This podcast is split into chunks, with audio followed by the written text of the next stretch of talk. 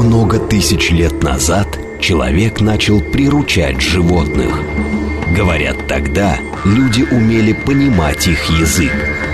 Сегодня этот навык утерян, но, как и наши предки, мы продолжаем жить бок о бок с животными. Кто они такие, наши питомцы? Все о собаках, кошках, хомяках и даже лошадях в программе Григория Манева «Зов предков».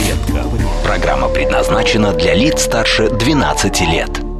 Здравствуйте, друзья, с вами Григорий Манев. Мы работаем в прямом эфире, так что ждем ваших сообщений на наш телеграм-канал, смс-сообщения. И говорим мы сегодня, как всегда, о наших братьях меньших. Так вот, когда мы говорим о кошках и собаках, то, как правило, рассматриваем вопросы ветеринарии, содержания, пород, но почему-то упускаем такую вещь, как бизнес, зообизнес. И вот именно зообизнесу сегодня и будет посвящена наша программа. Еще раз напоминаю, мы работаем в прямом эфире. Если будут вопросы, звоните. Телефон 495-73-73-94-8, 495-73-73-94-8. У меня в гостях мой хороший товарищ, очень человек интересный, Дмитрий Мамонтов. Дима, здравствуйте. Добрый день, Григорий. Добрый день, уважаемые радиослушатели. Дмитрий, во-первых, является директором по корпоративным коммуникациям компании Valta Pet Products. Э, это одна из э, крупнейших компаний в сфере зообизнеса и э, судья по породам Российской кинологической федерации. Так что этот человек знает, ну, во-первых, изнутри, то, что называется вот этот вот мир домашних животных, сам является владельцем собаки, но и плюс еще прекрасно разбирается в вопросах бизнеса.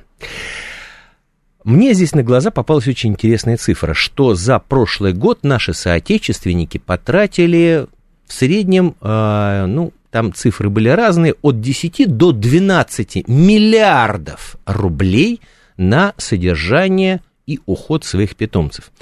Дима, во-первых, насколько эта цифра соответствует действительности? 10-12 миллиардов рублей. И из чего она складывается? А, Григорий, эта цифра, цифра действительно близка к реальности.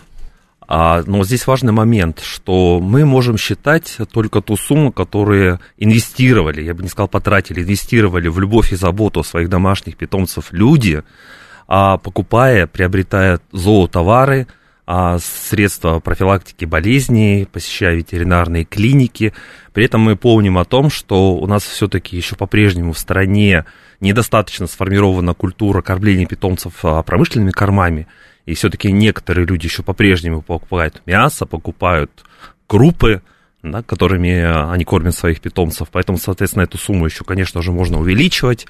А, но если мы говорим о культуре потребления и приобретения товаров промышленного производства, да, действительно, это примерно такая сумма. А, кошек собак, кого больше, вот по вашим наблюдениям, потому что я имею в виду, на кого, в кого больше инвестируют, я прошу прощения, вот это вот слово тратят, Дим, вы меня абсолютно правильно поправили.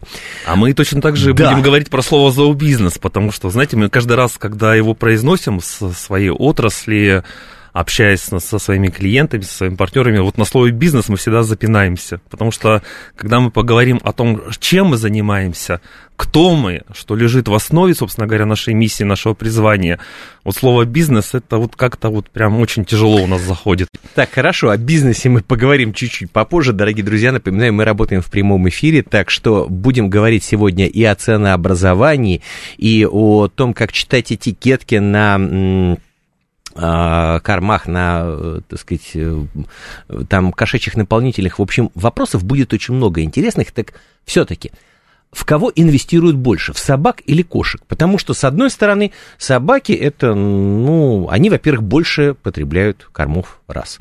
Во-вторых, это все-таки поводки, ошейники, ветеринарные услуги, все-таки, мне кажется, что почаще обращаются именно с собаками. С другой стороны, кошек просто больше. Как показывают социологические исследования, где-то 70% всех владельцев домашних животных – это владельцы кошек. А вот то, что касается инвестирования. Давайте скажем, что у нас Россия по-прежнему является то есть страной, которая относится к странам а, кошачьим. Да, Все-таки, да, кстати Россия, говоря, да, в России Россия больше всего кошек, да. страна. Это, это, это правда, это а, всегда практически так и было, и по-прежнему так и остается.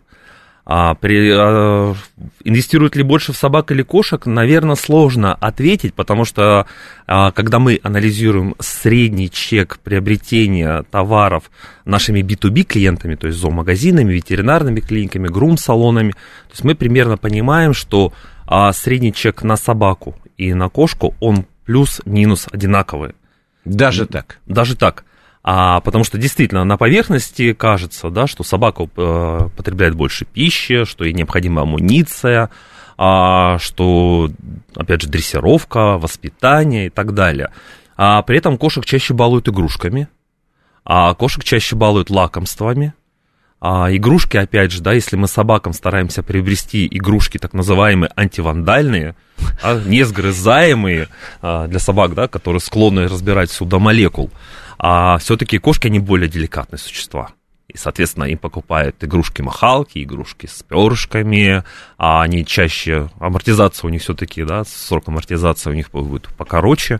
Поэтому кошек балуют, кошек холят, кошек лелеют. А косметика, да, у нас растет культура ухода за шерстью питомцев. Давайте, да, сразу вот для то, что называется тех, кто не в теме, косметика – это не косметика в понимании вот обычного человека, там… Не декоративная Да, не косметика. декоративная косметика, а это средство ухода за шерстью, потому что для длинношерстных, для жесткошерстных пород это особенно важно.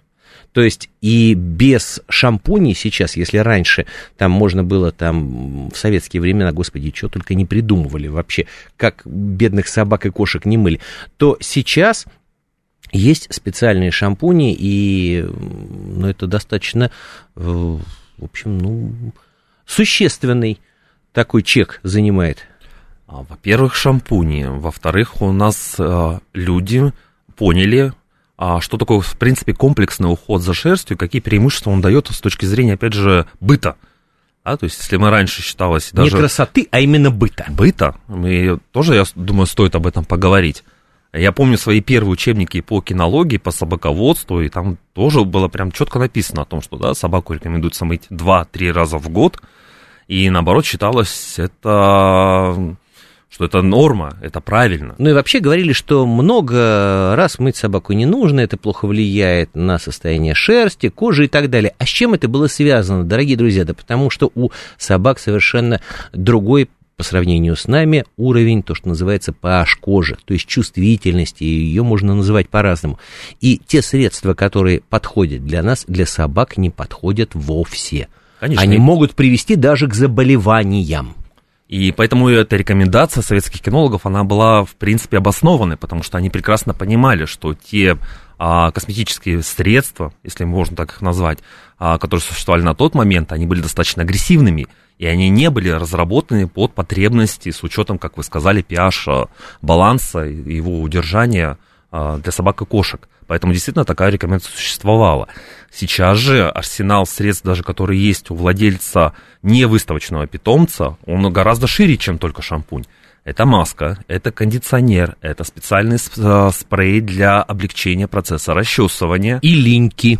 и линьки, в том числе ускорение. Нет, у меня сейчас просто собака или нет, мы решили просто с женой сегодня вот днем помыть собаку, так что для, это, для меня это очень актуально. Да, и опять же, в косметических груминг-салонах появились такие услуги, как, например, экспресс-линька. Да, когда ты в течение там трех-четырех недель а, не страдаешь от этой бытовой проблемы, вычесывая, собирая шерсть по дому, ты можешь действительно сейчас отвести свою собаку и кошку в том числе а, в зоосалон, где и проведут вот этот спа-уход, спа-ритуал, который облегчает вычесывание шерсти, где мастер все сделает профессионально, и, соответственно, сократится весь период линьки в том числе. Да, соответственно, чище дом, более комфортное общение со своим питомцем, больше эмоций, больше радости. Да и, и для тебя питомец тоже, не да, является будет источником каких-то бытовых проблем. И, конечно же, сам питомец чувствует себя гораздо лучше. Кожа дышит, ему легче, ему проще. Дима, вы сказали по поводу бизнеса, что всегда вот на слове бизнес вы делаете некую такую заминку, как бы даете дополнительные пояснения, вот что вы это имеете в виду? Правда, потому что если посмотреть, как называется наша отрасль за рубежом, а, да, в названии нет слова бизнес, это pet care. Слово pet – питомец и care – забота. И люди занимаются заботой о питомцах. И это действительно так, потому что особенность зооотрасли, отрасли заботы о питомцах в том, что а, наша компания не сосредоточена на создании ценности внутри какого-то одного сектора и сегмента. Да, то есть мы а, являемся проводниками, по сути, своих товаров и услуг а, в каждую вторую российскую семью.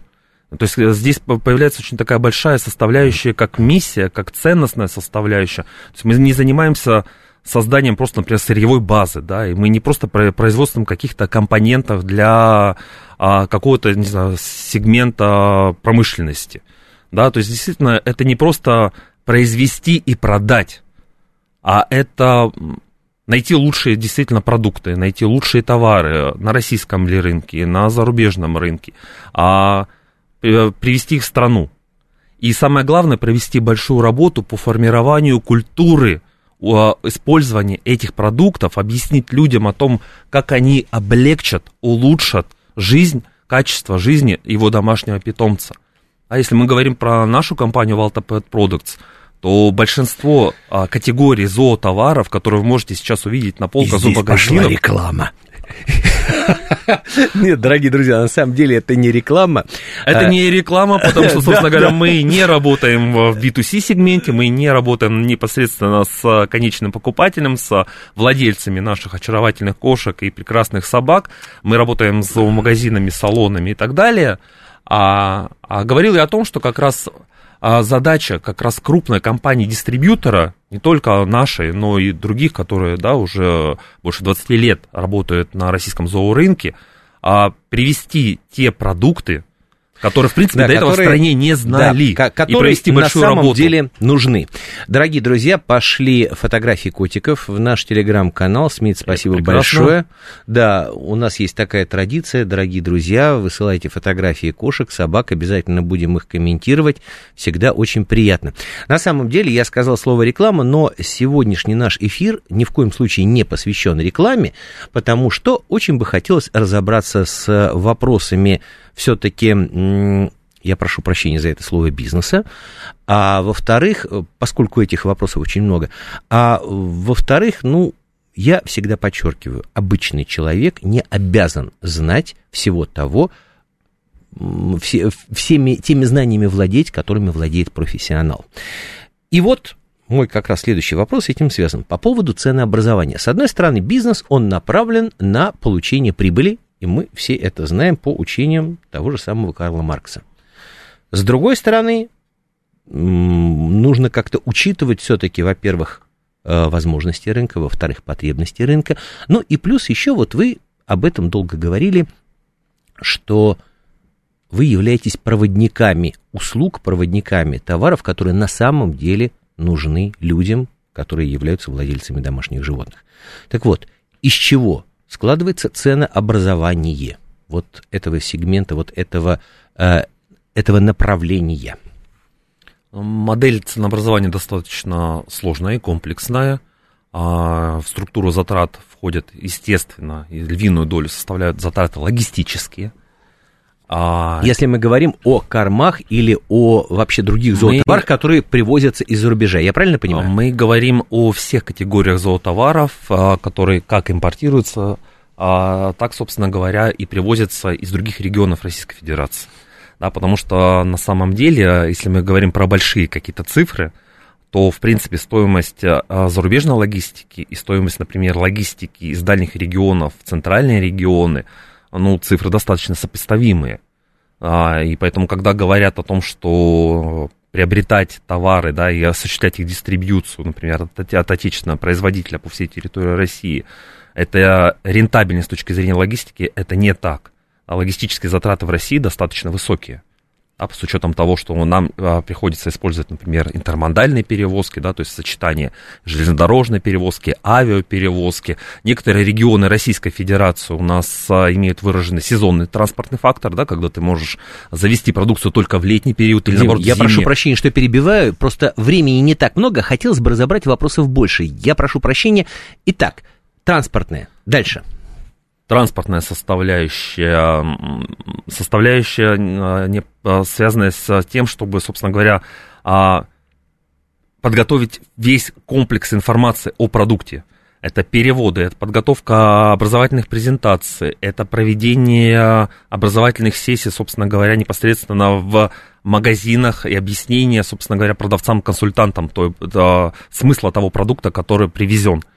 А, это человек, ну, расходы, естественно, связанные с хранением и доставкой этой, этой продукции. Я здесь должен делать небольшую ремарку, почему нужно объяснять тем же самым продавцам в зоомагазинах, какой рацион или какой товар для какого вида животного подходит. Вот посмотрите, а, не дай бог, конечно, у вас что-то случилось с вашим любимым котиком или собачкой, была произведена операция, и дальше уже нужен предположим, рацион, который бы удовлетворял потребности вашего животного и там, отличался какими-то восстановительными качествами, свойствами, э, там, благотворно влиял бы на заживление и так далее. Я сейчас взял самый-самый простой пример, вот то, что называется, который лежит на поверхности. И вот все, что я сейчас вам проговорил, этими всеми знаниями должны владеть Э, люди, которые работают в зоомагазинах. А откуда им брать эти знания? Естественно, от тех компаний, которые являются либо дистрибьюторами, либо производят эти корма сами. Я прошу прощения, что перебил, просто это уточнение я посчитал необходимым. Дальше а обеспечение правильных условий хранения, да, потому что, собственно говоря, если мы говорим о кормах или мы говорим о ветеринарных препаратах, о вакцинах в том числе, у каждого из этих видов продукции есть свои требования к условиям хранения. Соответственно, склад, э, который э, обеспечивает э, работу, он должен быть укомплектован в соответствии со всеми стандартами, иметь разные температурные зоны хранения и так далее, и так далее. То есть э, комплекс э, затрат, влияющих на формирование конечной стоимости, которую мы видим на полке зоомагазина, он достаточно большой. Приходят, продолжают приходить фотографии. Мастер, спасибо огромное. Потрясающая кошка. Вообще вижу, что даже вот при такой цветопередаче очаровательные глаза, голубые, маска такая черная, прям, ну вот, спасибо. Спасибо вам большое. А, Вопрос, который сейчас волнует очень многих владельцев домашних животных, это э, уход некоторых брендов с российского рынка, повышение цен. Я понимаю, что за 5 минут на эти все вопросы не ответишь, но все-таки. Много ли сейчас брендов ушло, и есть ли на замену то, что называется отечественный? Я понимаю, что если говорить однозначно да или нет, вы, естественно, скажете да, есть. Но ведь э, ответ на этот вопрос подразумевает, ну, очень много то, что называется нюансов. Вот, посмотрите. Во-первых, узнаваемость брендов. Если мы привыкли кормить э, свою кошечку или собачку каким-то определенным кормом, или кот привык к какому-то определенному наполнителю, зачастую перестроить животное бывает очень тяжело. Раз. Во-вторых, то, что называется «докажите мне», почему вот этот корм или этот наполнитель, который начал производиться у нас здесь и сейчас, лучше, чем зарубежный. Ну и плюс это еще, конечно же, то, что называется законы экономики, потому что для того, чтобы наладить производство у нас в стране, в любом случае это требуется ну, некоторый пересмотр банковского законодательства, э, санитарного. В общем, это целый-целый большой комплекс. Так вот, возвращаясь к вопросу об уходе брендов, э, много ли брендов ушло, и мы сейчас можем сказать о том, что на смену им пришли достойные отечественные зоотовары. Григорий, прекрасный вопрос, я думаю, который действительно актуален а, не только для тех а, людей, компаний, Очень которые работают в зообизнесе. Интересует. Это интересует каждую вторую российскую семью, потому что мы помним о том, что в России 70 миллионов домашних питомцев.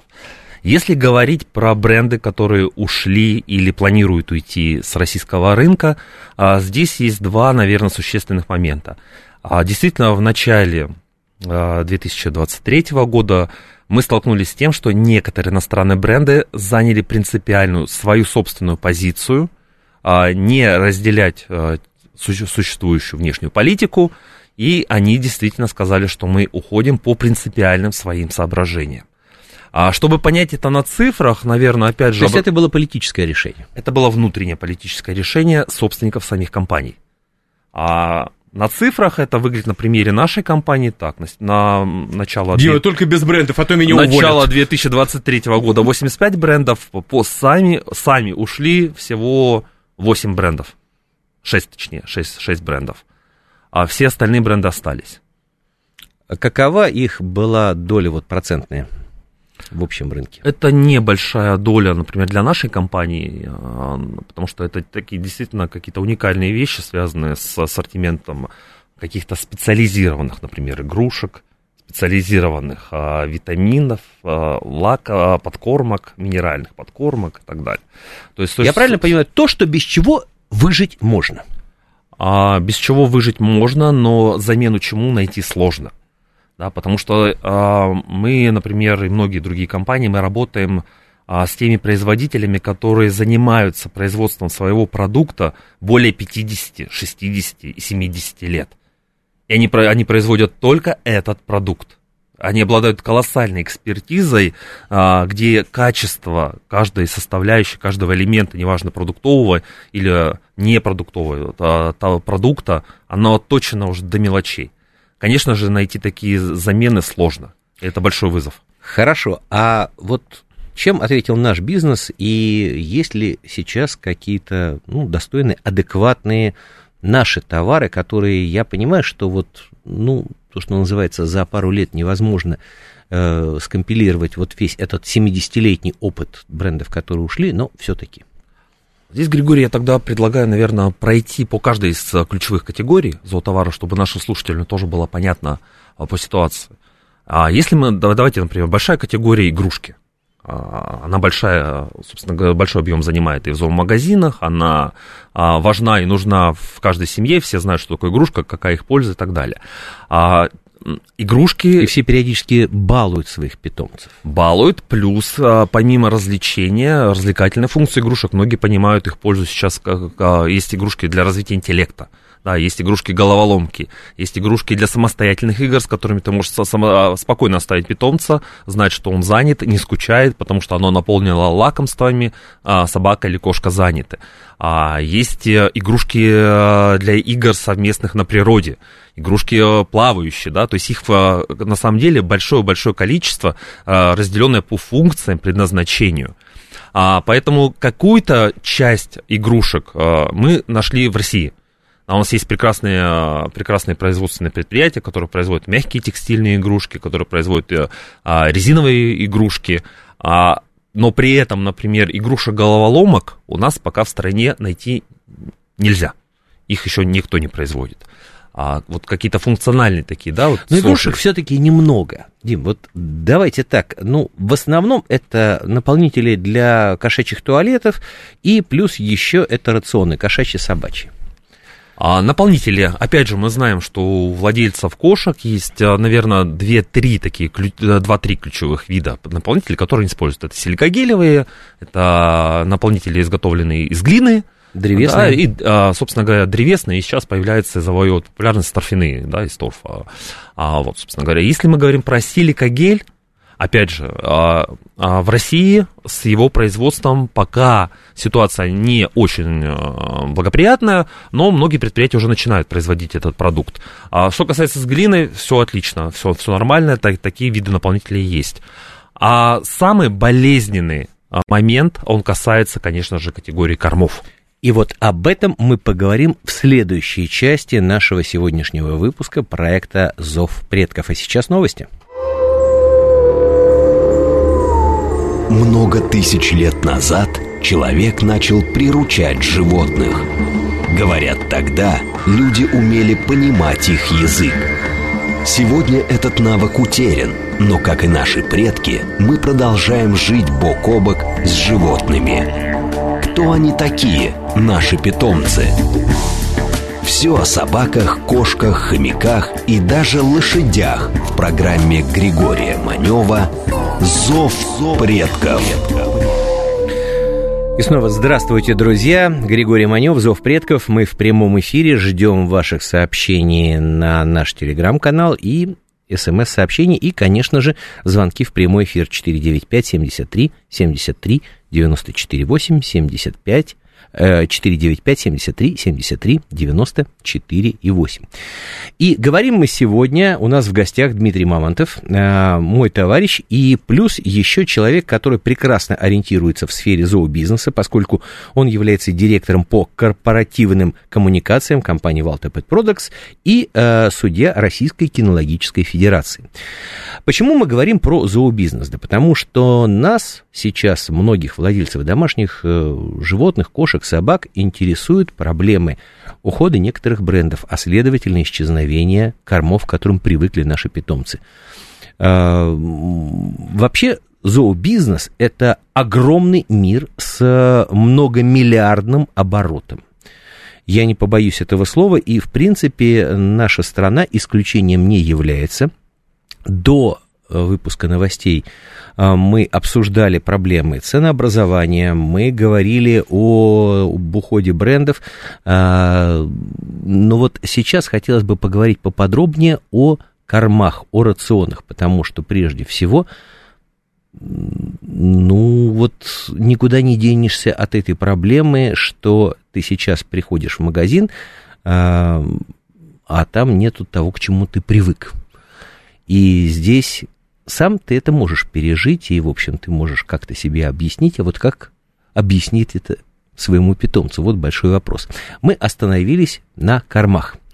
Можем ли мы сейчас заменить эти корма, и что вообще происходит вот на этом рынке? Григорий, ответ однозначный. Заменить а, эти корма невозможно на сегодняшний день. О, вот так вот даже. Однозначно. А, дело в том, То есть что... все, что производится здесь у нас, это что, все так плохо? Нет, а, абсолютно неплохо. И та политика импортозамещения, которая сейчас реализуется, она действительно абсолютно справедливая, она обоснованная.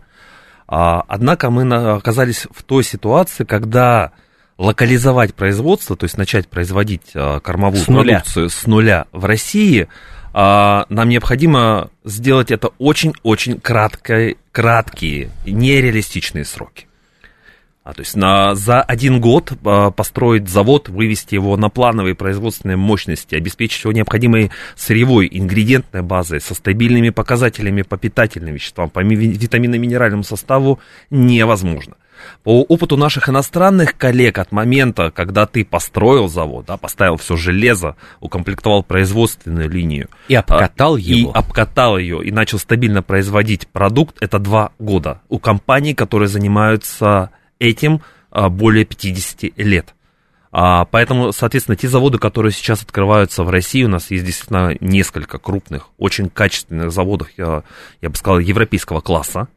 А, однако их производственная мощность в любом случае на сегодняшний день ограничена и возможностью доступом к сырьевой базе, потому что предъявляются достаточно строгие требования к постоянству состава тех ингредиентов, которые используются для производства корма, а я хочу сказать, что если мы говорим про качественный корм, это более 30, от 30 до 50 ингредиентов в составе этого корма. И плюс, которые еще должны четко соответствовать стандартам и нормам, потому что я знаю, что если какой-то ингредиент не соответствует стандартам и нормам, то есть берется проба, если э, что-то с ней не так, то просто вся партия разворачивается, и все, привет, приехали мы начали говорить по поводу э, вот, э, кормов, по поводу того, что за два года все это дело очень тяжело сделать, и вы сказали вот какую вещь, что некоторые компании по своим внутренним убеждениям не хотят иметь дело с нашей страной.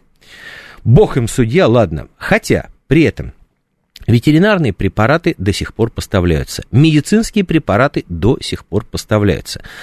Но для людей для людей, да. Но я так понимаю, что еще и такая организация, как Роспотребнадзор, тоже вмешивается в этот процесс. Вот как она вмешивается и насколько а, она соблюдает интересы отечественных производителей, или это просто такая вот государственная политика? Нет и все. Запретить и дело с концом. А, есть а, два государственных органа исполнительной власти, которые обеспечивают контроль за надлежащим качеством продукции для домашних питомцев. Это, как вы сказали, Роспотребнадзор и это Россельхознадзор. А что касается кормовой продукции, ее импорта и экспорта, это сфера деятельности и надзора Россельхознадзора. И он осуществляет очень активную политику поддержки а, всех мероприятий и инициатив, направленных на импортозамещение. Но опять же, я говорю, здесь очень важно нам сейчас быть в диалоге со всеми органами власти, а, чтобы помимо экономических и политических а, интересов страны на высоком уровне, учитывать интересы а, и наших питомцев. Потому что, как вы абсолютно справедливо вначале заметили, объяснить питомцу, почему он за один день а, должен перестроиться и начать есть тот корм, который он привык есть годами, это невозможно в силу физиологических факторов, и как биолог, я думаю, вы это подтвердите. Да, все дело в том, что, вот, дорогие друзья, если, например, желудочно-кишечный тракт человека может воспринимать абсолютно разные пищевые продукты, то, например, та же самая кошка, по сравнению даже с собаками, находится в очень уязвимом положении. Почему? Потому что ее желудочно-кишечный тракт настроен на восприятие только одной мясной пищи. У собак там чуть-чуть, ну, посложнее. Ладно, не будем сейчас сдаваться в вопросы физиологии, но это не потому, что мы вот подсадили наших домашних питомцев на какой-то определенный корм или там рацион, неважно. Они просто не могут по-другому. И вот это нужно понимать. Кстати говоря, вот здесь вот у нас пошли вопросы в наш телеграм-канал. Дорогие друзья, спасибо большое. Моя кошка старше 12 лет. Я стал давать корм для кошек старше 12 лет, рекомендованный производителем. Так она просто не переваривает его э, если вот в двух словах отвечать на этот вопрос, то я здесь рекомендую обратиться к ветеринарному врачу. Сейчас есть диетологи, которые занимаются этими вопросами. И если у вас ваш питомец не воспринимает один рацион, то, собственно говоря, можно перейти на другой, и в этом, другой компании, в этом нет ничего страшного. Следующий вопрос. В городе Елец есть завод, выпускающий корм а, под известным брендом. Мои собаки с кормом из Великобритании перешли на этот бренд. Я так понимаю, что все неплохо. Отлично, ну вот тоже ответ на вопрос. Добрый день, хотел бы спросить, почему крупные ритейлеры так боятся параллельного импорта? Отличный вопрос особенно остро проблема стоит э, с лечебными кормами. Э, корм э, при диабете не найти, например, и не везут. Отечественных аналогов тоже нет. Дим, вот здесь карты вам в руки. Если вы разрешите, я начну отвечать с последнего вопроса. Пожалуйста. И поговорим о ветеринарных диетах, о ветеринарных кормах. А на самом деле мы еще до конца не ощутили нехватки именно этой важной категории лечебных кормов, потому что а, все-таки в ряде регионов еще сохраняются запасы и на складах дистрибьюторов, есть еще запасы а, в зоомагазинах или ветеринарных аптеках. Однако через месяц, полтора месяца прогнозно эта проблема станет действительно острой. А на сегодняшний день у нас есть, э, собственно говоря, три основных поставщика ветеринарных диет, и некоторые из ди- этих диет производятся в России уже, и достаточно давно они производятся в России, но при этом же у этого бренда часть важных диет а, импортируется, поскольку на сегодняшний день а, те компании, как вы сказали, которые предъявляют высочайшие требования а, к качеству лечебных кормов, они еще выше – а, найти все необходимые компоненты а, невозможно. А, а, важные диеты антиаллергеник, а, диеты, которые помогают а, бороться или с ремиссией, или с обострением, или профилактикой кардиологических заболеваний, в России они не производятся. Дим, что делать? Вот, вот а, вопрос, и я прекрасно понимаю человека, потому что это то, что называется крик души, Потому что для э, всех, для каждого вот свой питомец это свое родное, и вот сейчас есть проблема. Как ее решить? Это сложно мне дать рекомендацию владельцам. Ну, наверное, самая простая рекомендация все-таки а, обращая внимание на срок годности а, там, корма, к которому привык питомец, повседневного корма или же ветеринарного корма а, с лечебной направленностью, наверное, иметь какой-то определенный запас, который вы можете себе позволить, с учетом, опять же, важно сроков хранения да, этого корма. А в-третьих, а, во-вторых, а, я могу сказать, что сейчас мы все, а, не только компания зообизнеса, но и а, те, скажем так, а, кинологические, филинологические объединения, мы все прикладываем большие усилия для того, чтобы все-таки обеспечить в нужном объеме импорт а, повседневных и лечебных кормов до того момента, пока мы сможем производить все в нужном объеме а, в России. Да? Мы говорим о том, что... Без импорта, то есть сейчас, вот в данный конкретный момент мы не обойдемся. Мы не обойдемся, если мы говорим о специализированных кормах а в нужном объеме корма экономы премиум класса повседневного корма все-таки уже можно найти именно у российских производителей эти корма. И они, они неплохого качества. Это хорошего деле, качества да. действительно корма, но если у тебя есть, например, у твоего питомца непереносимость, пищевая непереносимость какого-либо вида а, мясного белка, а, неважно, на курицу, на говядину, и мы знаем, что это достаточно распространенная история, тебе нужно выбрать корм с альтернативным источником белка. А на сегодняшний день практически более 80% российской кормовой продукции, качественной кормовой продукции производится на основе мяса, а, мясокостной муки курицы. Да, потому что с, с мясными ингредиентами а, других видов животных у нас а, их нехватка именно для производства кормов для животных. А, поэтому, например, такие действительно альтернативные источники белка, корма с ними должны импортироваться. Можно ли э, сейчас вот то, что называется частным образом, вообще делается ли это, когда люди привозят из Беларуси, из Казахстана корма для, ну и не только корма, кстати говоря, мы, э, о, хотелось бы еще успеть поговорить о ветеринарных препаратах тоже. Ну, собственно говоря, как представитель компании, которой 27 лет, нам бы не хотелось, конечно, быть свидетелями, опять же, а, появления той практики, да, челночества, серого импорта, а опять же, очень важно, да, привести можно. Для своего питомца ты всегда приложишь сверхусилия, и ты привезешь и найдешь. Но в каких условиях это будет доставлено? Будет ли соблюден температурный режим? Все это очень-очень-очень важно. А, поэтому вот, а, такие замещающие мероприятия, конечно, они сопряжены с определенными рисками. И не хотелось бы, чтобы это было так.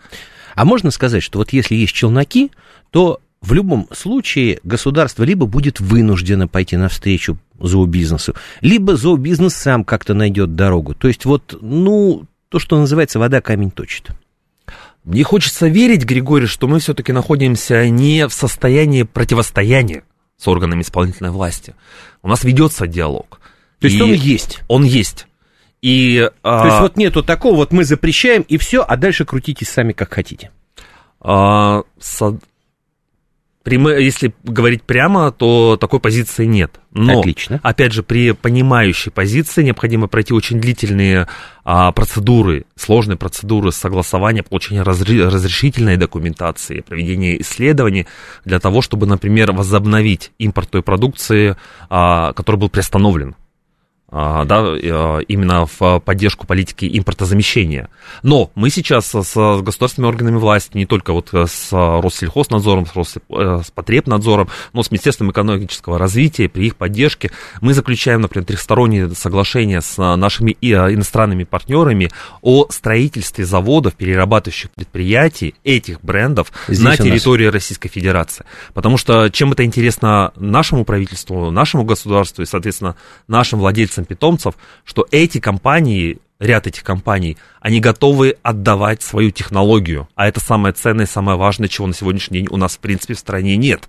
У нас, я добавлю, э, простите, э, на сегодняшний день в России, насколько мне известно, есть всего два или три специалиста, диетолога по, именно по производству кормов Технолога. промышленных масштаба. Да, диетологи-технологи. И э, нам необходимо учить этих специалистов, нам надо их готовить, э, это тоже очень важный момент. И эти компании готовы прийти в страну, они готовы начать здесь строительство, но им необходимо дать возможность сейчас импортировать продукцию, а, чтобы у них была уверенность в том, что часть да, прибыли реинвестируется в развитие производства внутри нашей страны, и при этом они имеют как бы гарантию того, что их экономическая деятельность а, по-прежнему осуществляется безбарьерно. Ну, то есть просто так вложиться и не иметь возможности как бы возить продукцию, пока идет строительство, они, конечно же, с точки зрения бизнеса не могут. Дорогие друзья, сразу хочу добавить, если вы думаете, что это вот то, что называется такие э, наши внутрироссийские сложности. Ничего подобного, потому что любая страна, любой рынок будет работать на то, чтобы обезопасить свою экономику, свое производство. И вот, насколько я знаю, в Италии там вообще какие-то безумные в этом плане э, барьеры, сложности и так далее. То есть у нас еще, поверьте, все достаточно оперативно делается. Андрей, спасибо за фотографию Корги, замечательно, шикарно. Еще один вопрос, который связан с ветеринарными препаратами. Я здесь буквально два дня назад столкнулся с тем, что зашел в зоомагазин, мне нужно было для своей собаки купить препараты от блох и клещей. И понял, что это проблема. Если раньше я пользовался зарубежным брендом, то сейчас его нет. Говорят, что достать можно, но вот достать это такое слово, оно не хотелось бы возвращаться к таким советским реалиям. А насколько вообще сейчас стоит эта проблема серьезно и, опять же, с точки зрения импортозамещения, что делается у нас и насколько этим э, лекарственным препаратам можно доверять, потому что сейчас лето, сейчас разгар сезона клещей, и безумное количество собак гибнут, страдают от всяческих заболеваний, которые переносят эксодовые клещи. Ну, во-первых, наверное, Григорию хочется дать э, рекомендацию, а точнее напомнить э, всем владельцам домашних питомцев, собакам, э, собак и кошек, э, которые имеют доступ к выгулу, свободному выгулу, конечно же, в любом случае, несмотря на всю ситуацию, необходимо подбирать препараты и обрабатывать своих питомцев. Да, это... и делать это постоянно. Да. А что касается наличия препаратов и иностранных, и импортных, а, их качества, доступности, а, в нашей стране есть компании, которые успешно работают а, в, на рынке производства ветеринарных препаратов, и качество этой продукции оно высокое и проверенное – единственное, что есть моменты, связанные, опять же, там, с индивидуальной непереносимостью, или же, например, мы привыкли к ряду иностранных препаратов, а, которые используются для обработки против блох и клещей, которые имеют длительный срок а, действия. То есть ты даешь одну таблетку, и, и она действует месяца, один да. месяц или, если, или да, пять недель, да. Были к сожалению, уже в прошлом, пока произношу это, этот глагол, были препараты, которые действовали 3 месяца и так далее. То есть большинство российских имеющихся препаратов, они а, а, именно поверхностного использования, то есть это или капли, это спреи какие-то, да, то есть Таблеток привычные. сейчас мало, да. А, таблетки начали появляться, наверное, пока об их гарантированной эффективности, да, возможности массового такого использования, массовой рекомендации, мне сложно говорить. Соцсети не в восторге, сразу скажу. А, не мониторю, честно, эту тему, поскольку как бы в нашем, в нашем ассортиментном портфеле этой продукции на сегодняшний день нет. То есть, э, да, действительно, мы занимались и занимаемся, у нас э, большой сегмент как раз связанный с э, ветеринарными препаратами. А сейчас эта ниша у нас, конкретно в нашем компании, она пустая, то есть мы ее не заместили. А почему? А, сложный и хороший вопрос, потому что все-таки есть еще, наверное, какой-то нравственно-моральный критерий, который ты предъявляешь к продукции, когда ты вводишь ее в свой ассорти, а, ассортиментный портфель. То есть все-таки ты должен иметь абсолютную уверенность в эффективности работоспособности это этого препарата, да. А, на, потому что, опять же, это не умаляет качество тех, например, продуктов, которые мы, например, не берем в свой портфель. Просто это говорит о том, что, например, если мы работаем на федеральном уровне, да, там с представленностью во всех регионах, то есть мы должны вот прям быть уверенными в том, что мы поставим продукт, который будет подходить абсолютно большей массе. Я понял. В общем, э, производителям э, ветеринарных препаратов отечественных нужно, в общем, еще доказывать свою состоятельность и завоевывать Здесь я потребителя. Уточню, смотря, опять же, в какой категории ветеринарных препаратов. Да? Если мы говорим про средства от обработки, мы уже на эту тему подробно говорили. А если мы говорим про лекарственные препараты а, ветеринарного назначения, их качество хорошее в России.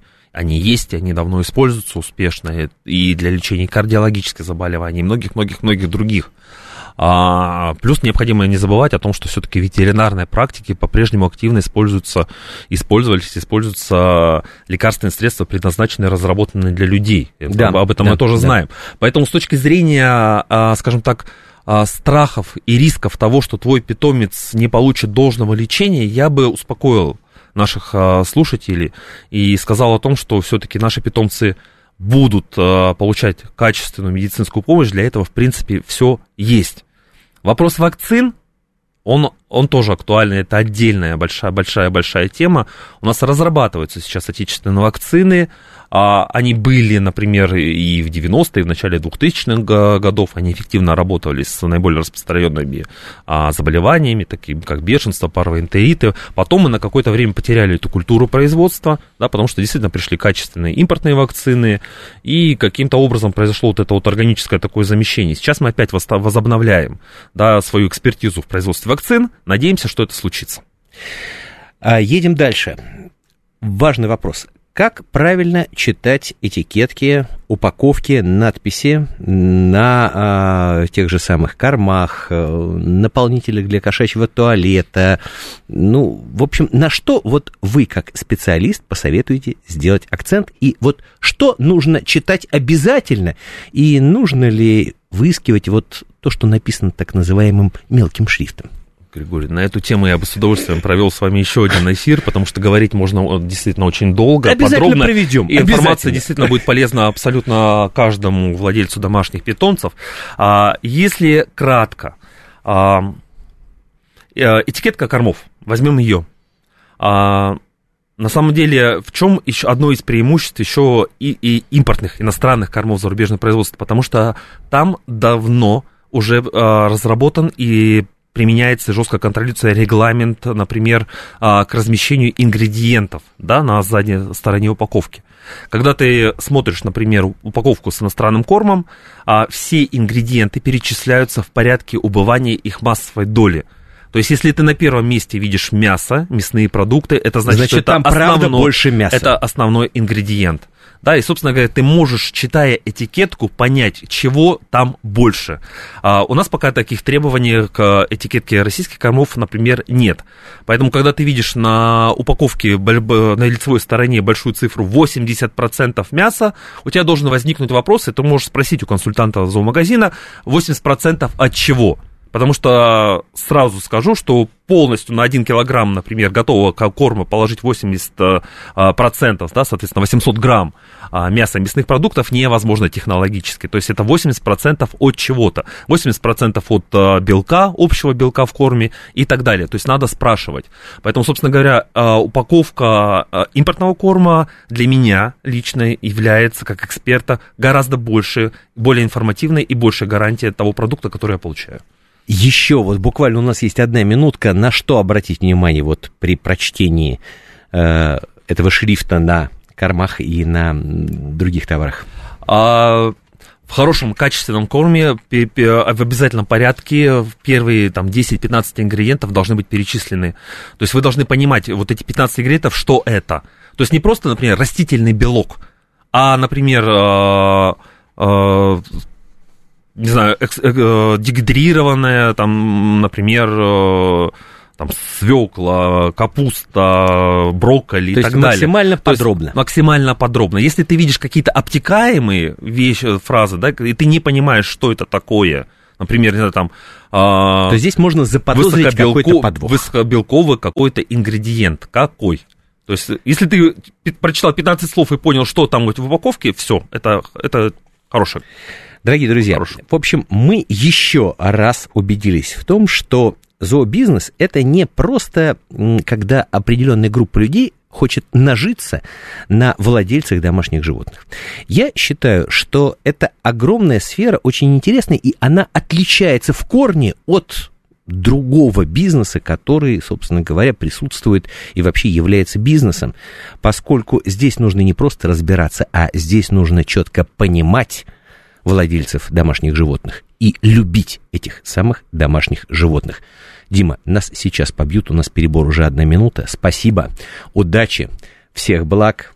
Григорий Манев, Дмитрий Мамонтов, Зов предков. Всего хорошего. Пока. Спасибо.